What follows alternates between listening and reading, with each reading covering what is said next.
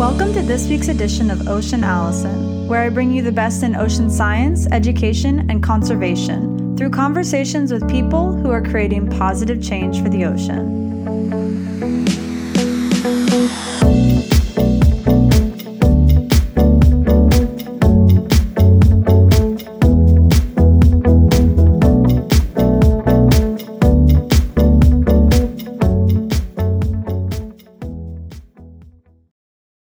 Ocean Allison podcast episode is brought to you by Kraken Sports, manufacturing high quality scuba diving photo and video equipment, including my personal favorite, their Universal Smart Housing. This durable aluminum dive housing allows you to use your smartphone to take photos and videos while exploring the underwater world. With a vacuum sealing system, a built in dive computer, and a variety of lens and light options, it's the perfect product for the ocean adventurer on the go. Visit krakensports.ca to learn more. And now to this month's episode of Ocean Allison Podcast.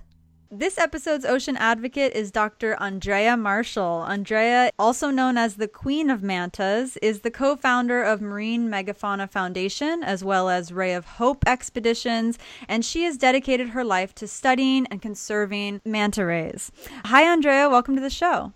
Hi, how are you? I'm great. I'm very excited to have you on Ocean Allison podcast and to highlight all of the amazing work that you're doing and have done in the past because it is seriously incredible like researching you online. I almost don't even know where to begin because you've had so many incredible accomplishments throughout your oh, career oh, thus far. But i know that listeners are going to be super excited to hear about it and hopefully be inspired to you know, get involved, take action, and do something good for the ocean. So, listeners, to give you guys a little bit of background on how Andrea is joining me today, um, we have actually never met in person, but uh, I just followed Andrea online for quite a while now, just, you know, admiring her work with manta rays and just always excited when there's new developments and new, you know, parts of her research or new um, conservation efforts that she's achieved comes out. So I've been wanting to have her on the show for a while. And then also, um, we'll get into this a little bit more later, but there's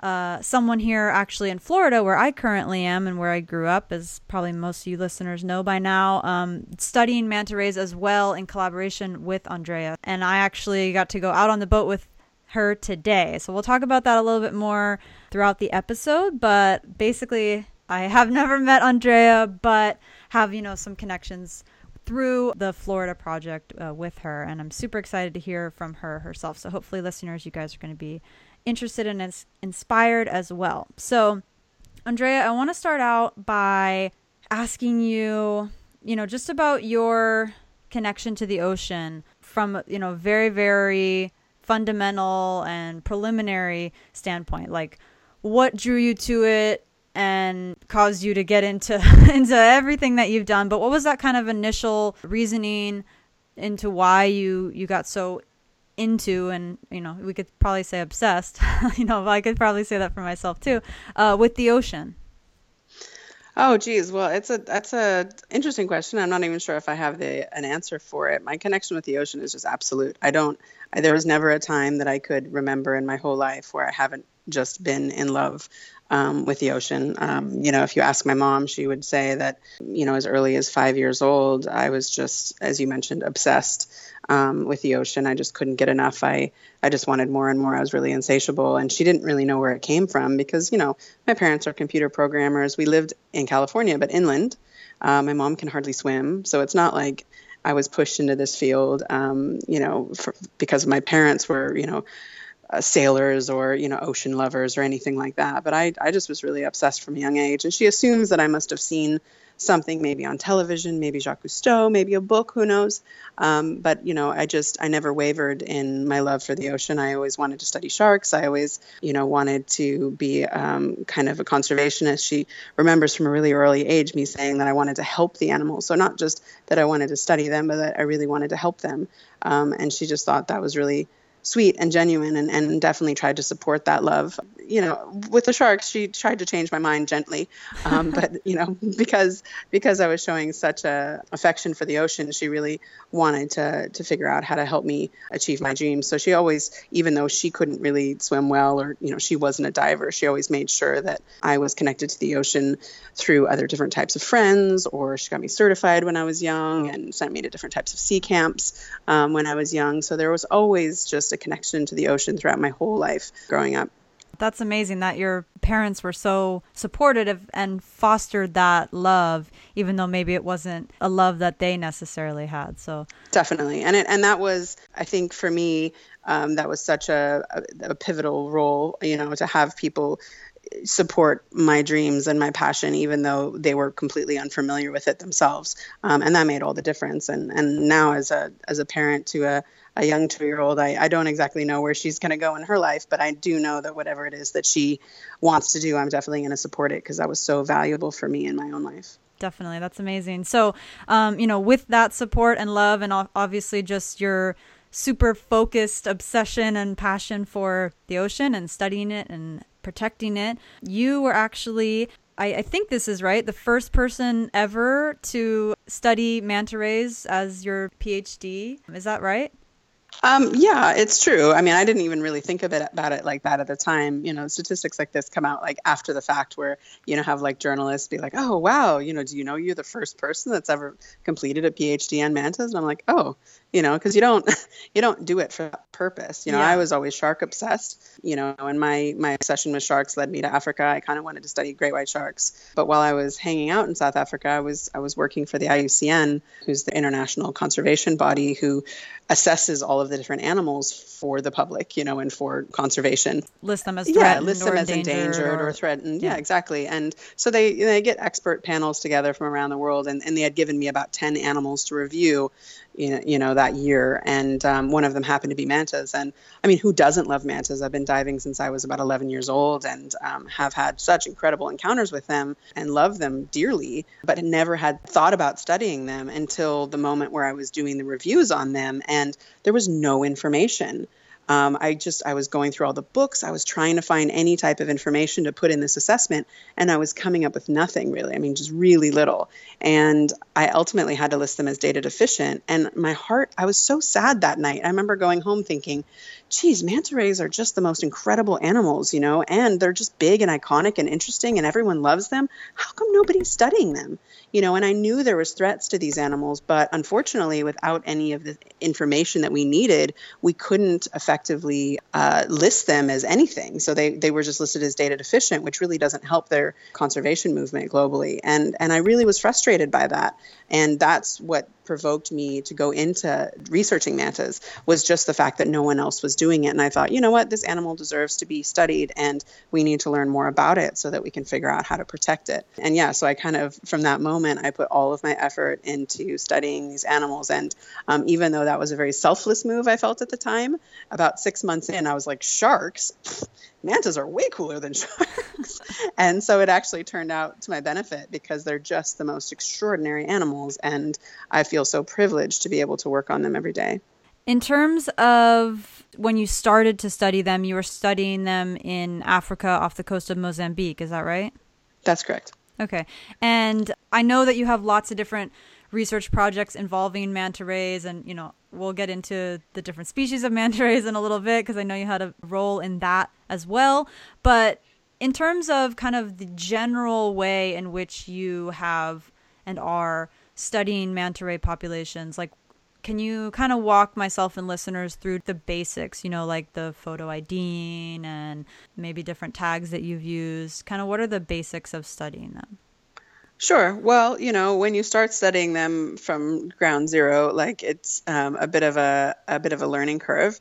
Um, and you know, one of the most impo- important things when you're tackling the study of any kind of animal or any population of any type of animal is really just to understand like the basic sort of fundamental questions. You know, what does this population look like? What is it comprised of? Is this a, a, adult and a juvenile population? Is this just an adult or just a juvenile population? How many individuals are here in this population? Um, so that over time you can look at trends. You know, is this a stable population? Is it declining? Is it increasing? And looking at things like why are they here? You know, is, is, this a critical habitat for the animals? Is, is this represent their entire home range or do they wander to other places? So these types of basic sort of fundamental questions are always where you start. It's kind of like your starting point. Um, and with manta rays, it's kind of best achieved using a low cost methodology like photo ID because we're able to collect a lot of information on these animals quickly. Um, and luckily for us, manta rays have these unique spot patterns on, on their bellies, on their undersides, which mean that every single individual can be identified as a separate individual. Um, so a lot of sharks look alike or a lot of fish look alike, but luckily mantas have this belly print. You know, it's like just like a fingerprint, but it's a belly print, which you know you can really easily tell them apart from other individuals.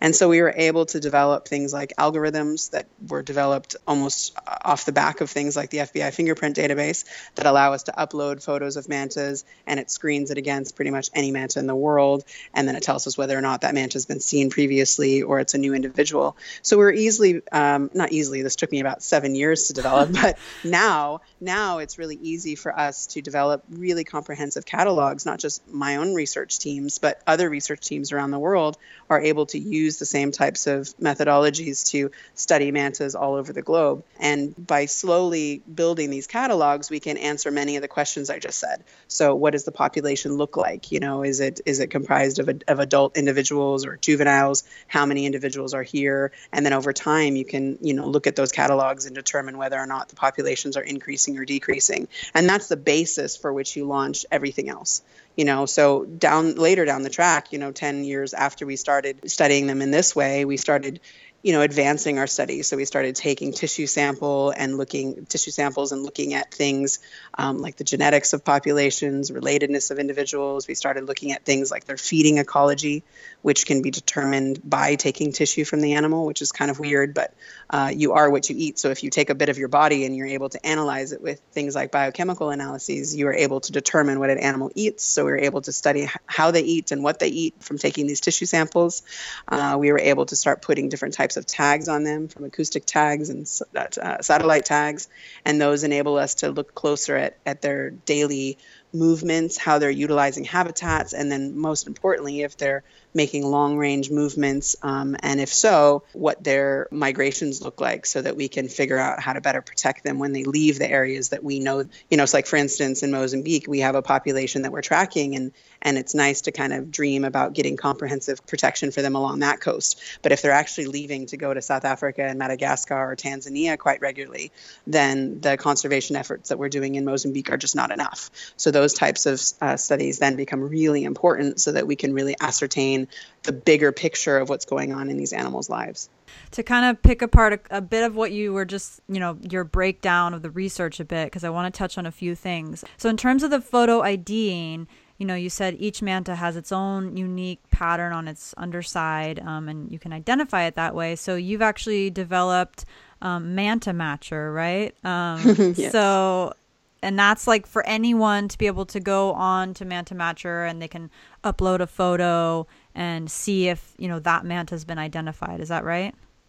It is, and it, and it sounds kind of basic for me. Manta Matcher is is quite frankly my greatest achievement. It's my legacy, and I'm really excited and proud about it because it, it really represents where I think science is going, which is open source, public involvement databases. You know, I'm really a strong proponent of citizen science. I was there, you know, I was that 12 year old, 15 year old diver who was so passionate about the ocean and wanting to help but not knowing how and not not knowing how I could be of service to conservationists or to you know scientists. And that feeling never goes away. It's not just because you're 15 that you have that feeling. It's you know divers are really passionate about the ocean and they want to help you know and and the flip side is is that researchers a lot of them feel very very isolated so they're out somewhere and they're trying to learn as much as they can about these animals, but are getting frustrated because they only have a, a research team of five or 10, or, you know, mm-hmm. even if mm-hmm. you're big and you have a research team of 15, you think you can count all the manta rays in the world with a, you know, with, with a team of 15?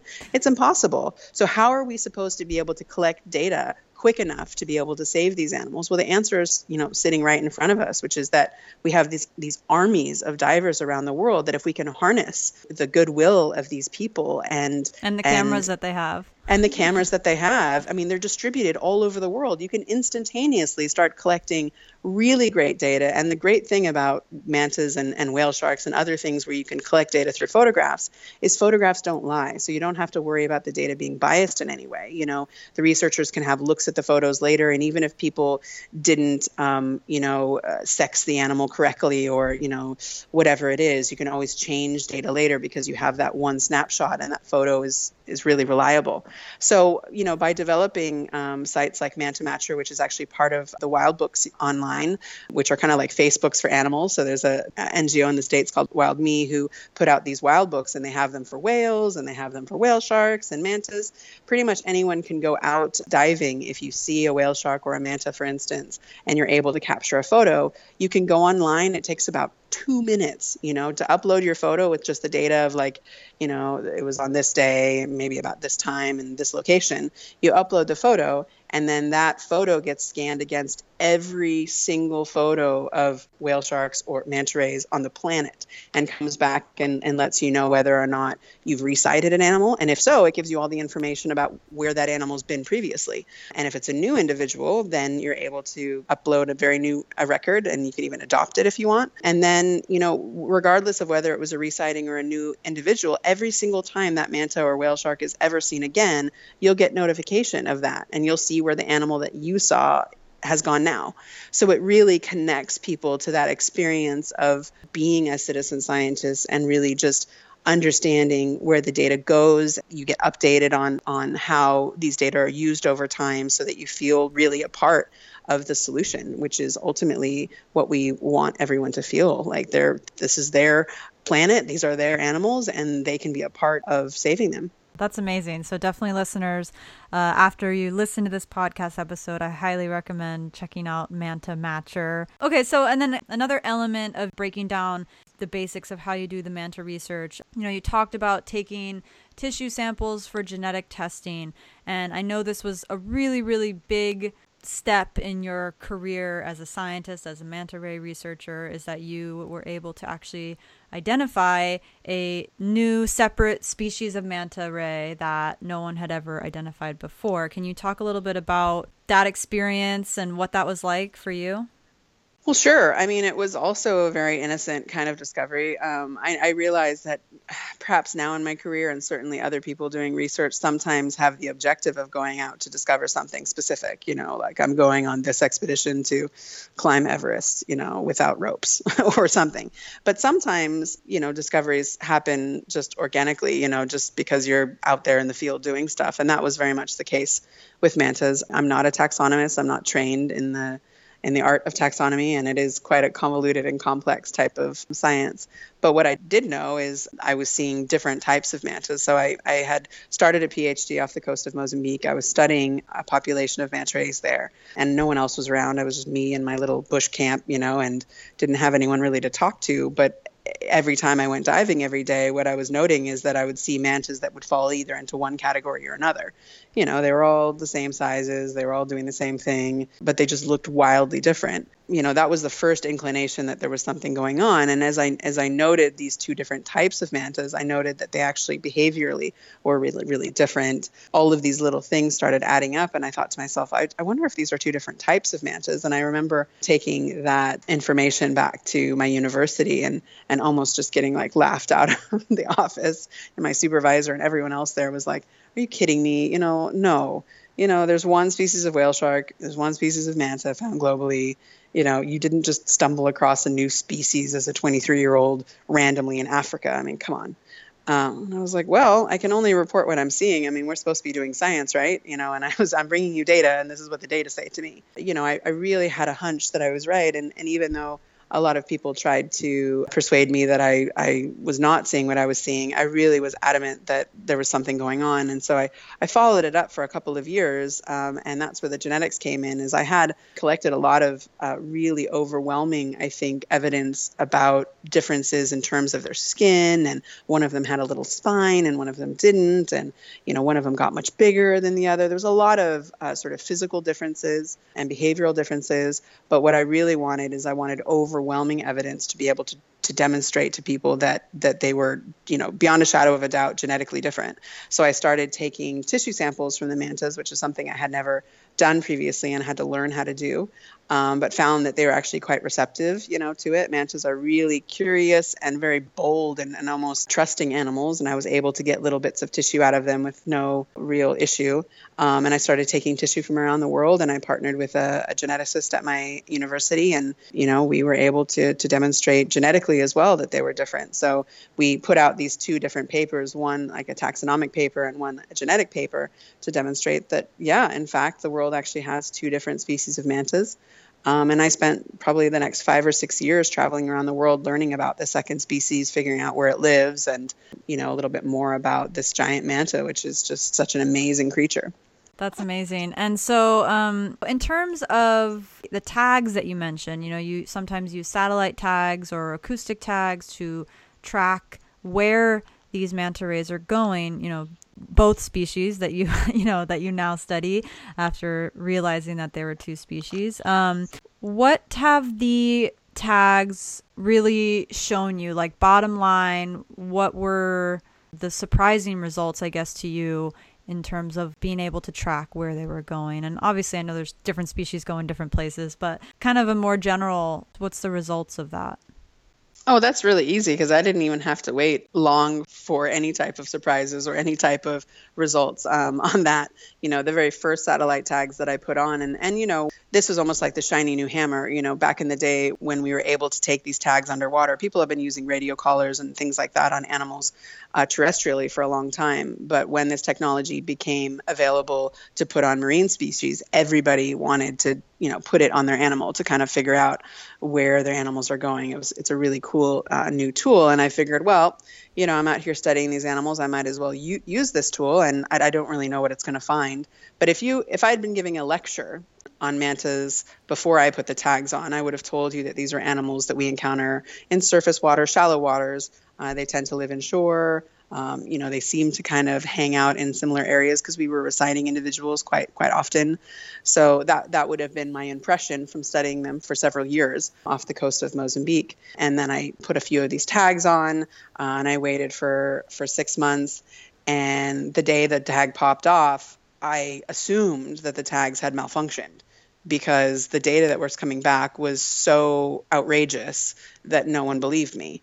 Um, and it was only when we then put a couple of other tags on did we realize that it was real. But those very first tags indicated that the mantas were making really swift migrations, as in they were you know, they might be tooling around Mozambique for a while, but then they would make beeline kind of migrations for South Africa, making international, like a migration to a different country, sometimes traveling up to like 1,100 kilometers within, you know, a week or something like that. And then during the course of their travels or, or when they got to, you know, an area of interest for them, they were making dives of up to 1,400 meters from the surface, which on the day made them the deepest diving fish on the planet, you know, and subsequently they they've the, that record's been broken slightly by a couple of other animals. But at the time, it was like we went from thinking manta rays lingered in certain areas and were at the surface most of the time and were quite resident to understanding that these are, you know, wide-ranging animals that are capable of long-distance movements, international movements, even movement movements into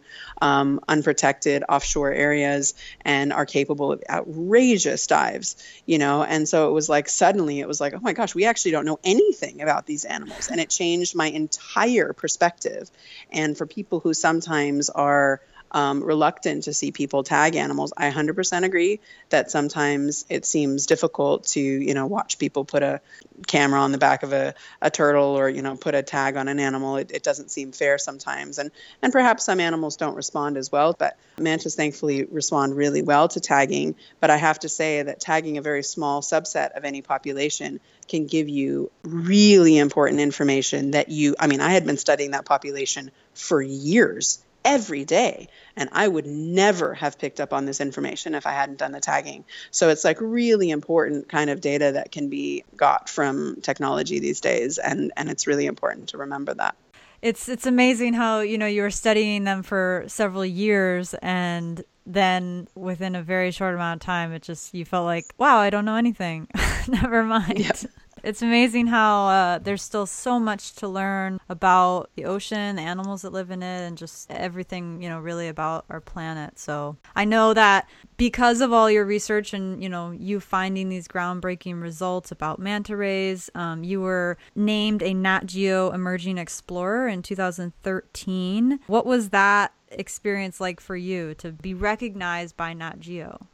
Yeah, like again, I, I mean, maybe I'm, I think I do what I do for the love of what I do, and I don't really have any expectations. I don't, I never sought out to, you know, find new species or do the things that I do, and I certainly never expected to be recognized by someone like Nat Geo, like living out in a hut in the middle of nowhere in Mozambique. You know, you just you don't even think that Geo even knows who you are, and kudos to them as a society for really getting out there in the field and identifying the explorers. yeah, yeah, explorers of the planet and all these amazing talents because they really are doing a great job. But you know, I, I remember um, when I got the email, I just looked at my husband and I, I almost pressed delete because I just assumed it was spam. Like, oh, we decided, you know, we want you to be a Nat Geo explorer, and uh, what? Yeah, delete. You know, and they had to follow up with an actual phone call before I really actually believed it. And it and it's a tremendous honor. Um, I think you know I've been uh, reading National Geographic magazine since I was a little girl, and to feel like a part of that society and to feel like you've made your mark enough to to warrant the society's attention at all. Um, is a great honor. But again, I think it's uh, the most important thing is to just get back into the field and do what you're doing. You know, you've said a couple times, like, you know, you don't do this for the recognition, and I, I totally respect and I think that's really, you know, like you said, it's about getting out there and doing what you want to do and doing what, you know, you feel is good to do. Um, you know, what what do you think really does motivate you to to study these animals? You know, what's really kind of that the core reason that continues to motivate you and continues to inspire you to, to do what you do? Well, it's interesting you asked that because it's actually changed through my career. I would say the the first thing was that really hooked me and that and that drives me a lot is just really the unknown. Um, I think I'm an explorer at heart, you know, which is why I don't mind being identified as an explorer because that's how I feel. You know, I love to go into new places and you know, find new things. If I am studying an animal, I'm always constantly intrigued by what I don't know, what I haven't been able to learn, trying to figure out how I can ask from a different angle to get that answer. I've always been just driven by just that unknown, you know, just asking questions constantly. And and I think if you're a scientist, that it's probably what drives a lot of us. Mm-hmm. But probably midway through my career, I really changed profoundly in that I I saw what was happening not just to these animals, but just the ocean in general. Um, living out there in the field, and, and, and many of the, I mean, most of the places that we work, um, my organization is mandated to work in the developing world, and so most of the areas that we're working in are subject to a lot of threats and anthropogenic pressure and I am just seeing firsthand, you know, what is really going on out there. And it's important for me to come back from these places and bear witness to everyone who doesn't have the opportunity to visit these locations to, to know just how bad it is and to, to know just how little time we have left to change it. In terms of manta rays in particular, what what are you seeing in terms of these anthropogenic changes that you want to, you know, share with listeners? Well, like for me, it was that, you know, when I started studying these animals, we kind of, and not just me, but we all started to realize that there was these these growing fisheries for them in Asia, uh, where they were being killed by the thousands to feed a, a growing trade in China. It's similar to many other wildlife trades like rhino horn and elephant tusk and shark fin and you know you name it bear gallbladder juice you know they, there's all kinds of different tonics over there and they had turned mantas into a tonic uh, that they were selling on the market there for a very high price. And so we started seeing these fisheries going up all over the world for mantas targeting these animals and then the, in response to that collapses in the manta populations. And so you know for me it became like uh, a race against time. You know instead of asking questions for the love of science like ooh i wonder how far mantas can see you know? Mm, that should be i want to figure that out you know? Now it was like how the hell do i save these animals? You know they're at extraordinary risk globally. What can we do? What steps do we need to take in order to save populations and then save the species globally? Those questions became the driving um, sort of force behind all of the the work that we do. And, and i really feel like at that moment i changed from just being a biologist to being a conservation biologist. So, kind of amongst all of that happening, you co founded Marine Megafauna Foundation, like I mentioned in the intro. Um, you co founded that with Simon Pierce, um, who studies mostly whale sharks. You know, what is Marine Megafauna Foundation all about? Well, we're really, I mean, it's quite simple. You know, we're trying to save our ocean giants from extinction, you know, and the, the reason that we study these animals is not because they're big and iconic. It's because most of these animals, you know, they have small population sizes. They're affected a lot by humans. Um, so that you have like rapid population changes. And uh, unfortunately, in many, in, in most cases for these animals, they can't be bred back, you know. So for things like whale sharks or manta rays or you know, dugongs or things like that that we work on, you can't bring them back. You know, once they're gone, they're gone. And, you know, there are certain species that you might be able to breed in captivity and release later and kind of, you know, help nurse populations back. But some of these larger, sort of wide ranging um, species, you cannot.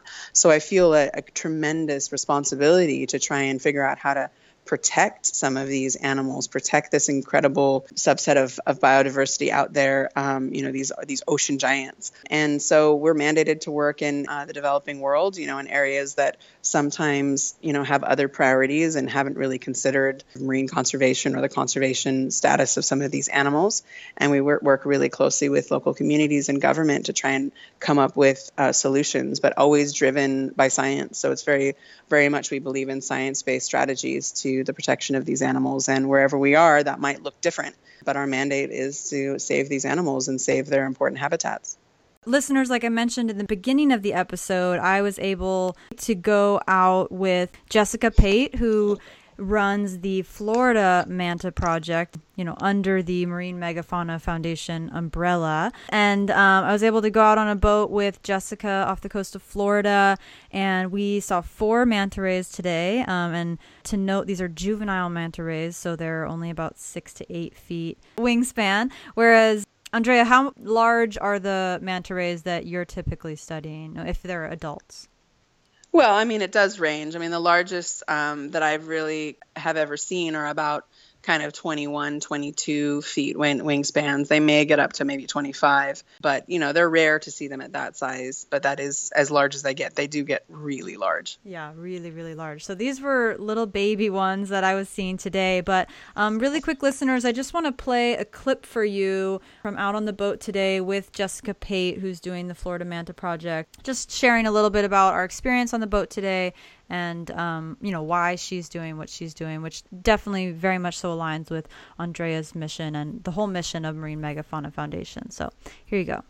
We're right off the coast of Jupiter Island in Florida, and we just got out of the water with a manta ray. It was a juvenile female manta ray, and we get in the water with them to identify um, them by the individual spot patterns on their bellies. And based on this spot pattern, I believe it's a new female to our database, but I'll have to get back and double check on the computer.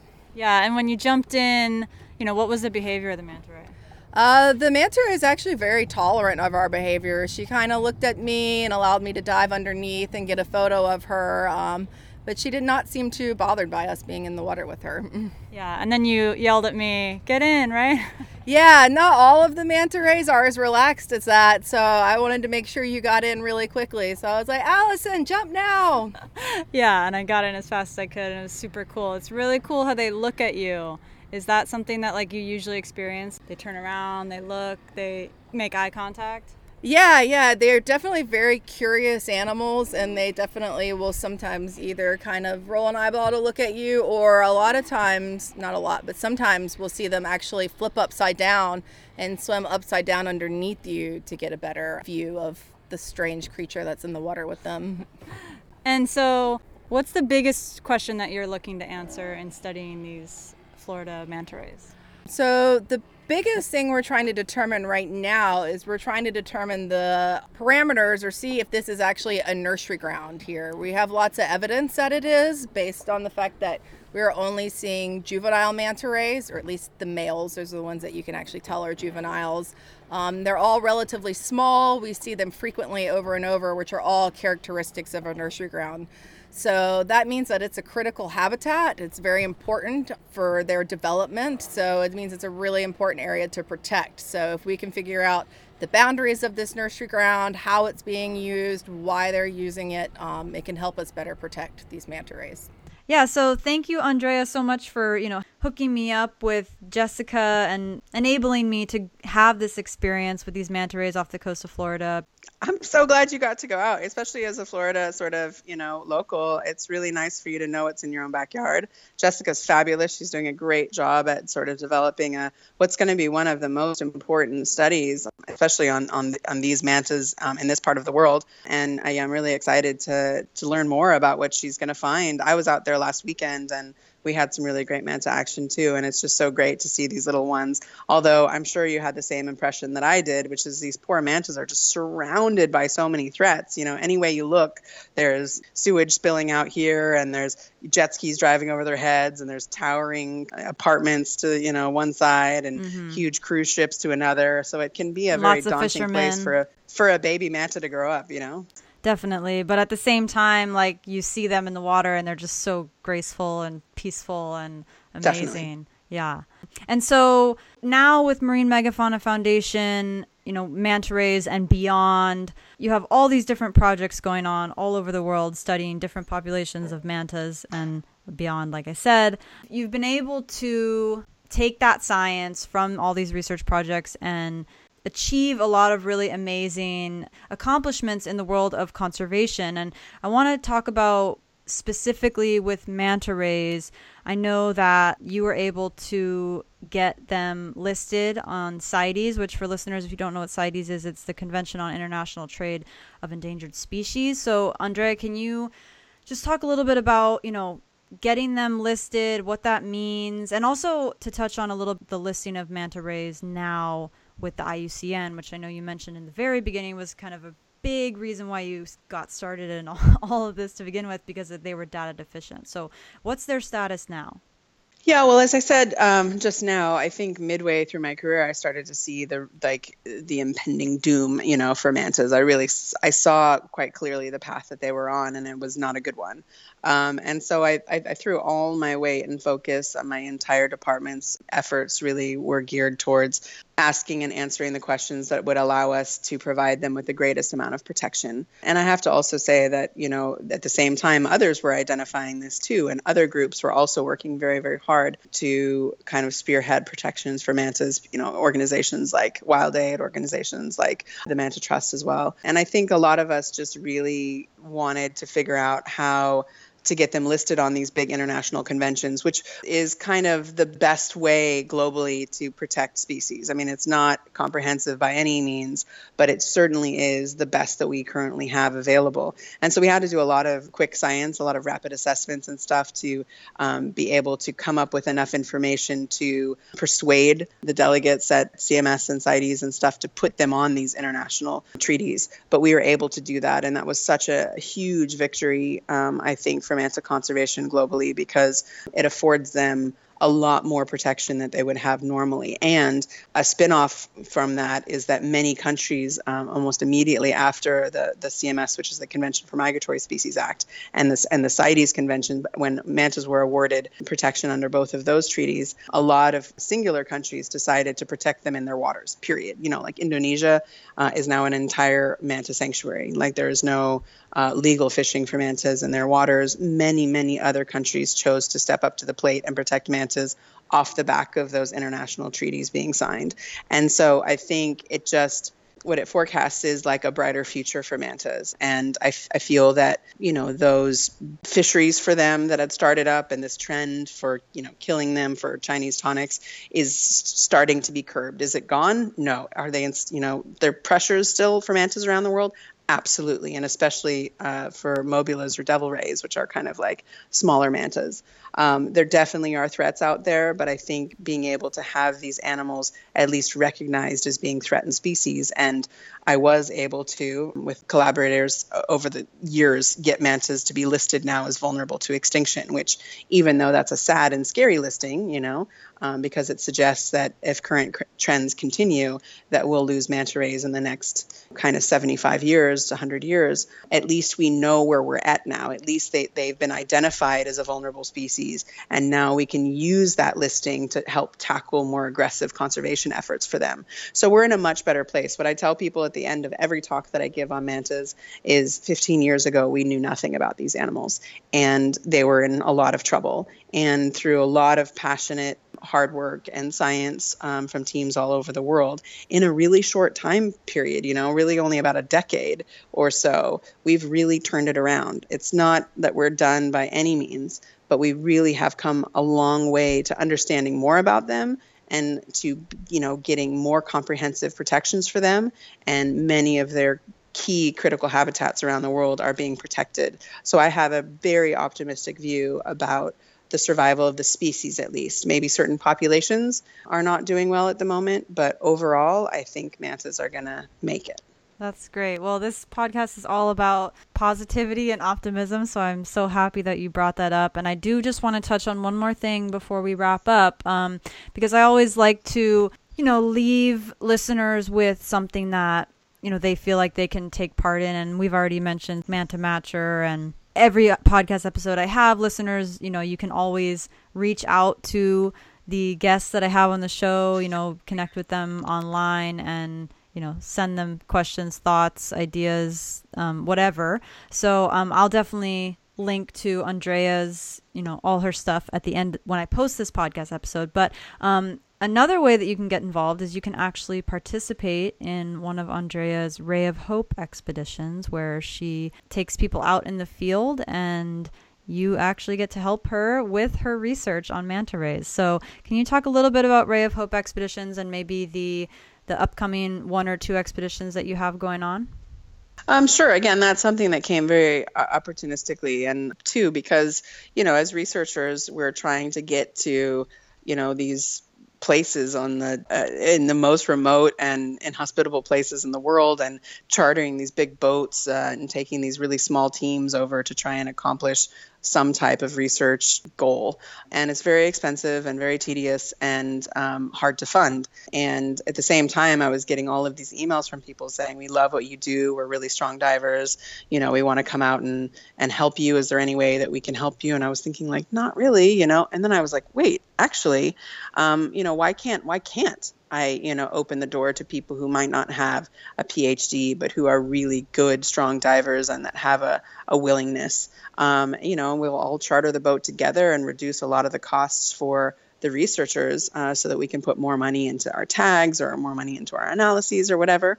Um, and then we can bring you know people into the field to experience what it's like. You know so many everywhere. I don't care if i'm in a grocery store and i tell people what i do they are like oh i wanted to be a marine biologist when i was younger. Mm-hmm. um, and so many people had these passions when they were younger that they might not have been able to fulfill um, but that would love that once in a lifetime opportunity of feeling like what it feels like to go on expedition or go out into the wilds and, and do some science. And, and I think people are starting to move away from just taking, you know, mindless holidays. And if they're going to take a break from work and spend any money, they want to do something where they can give back.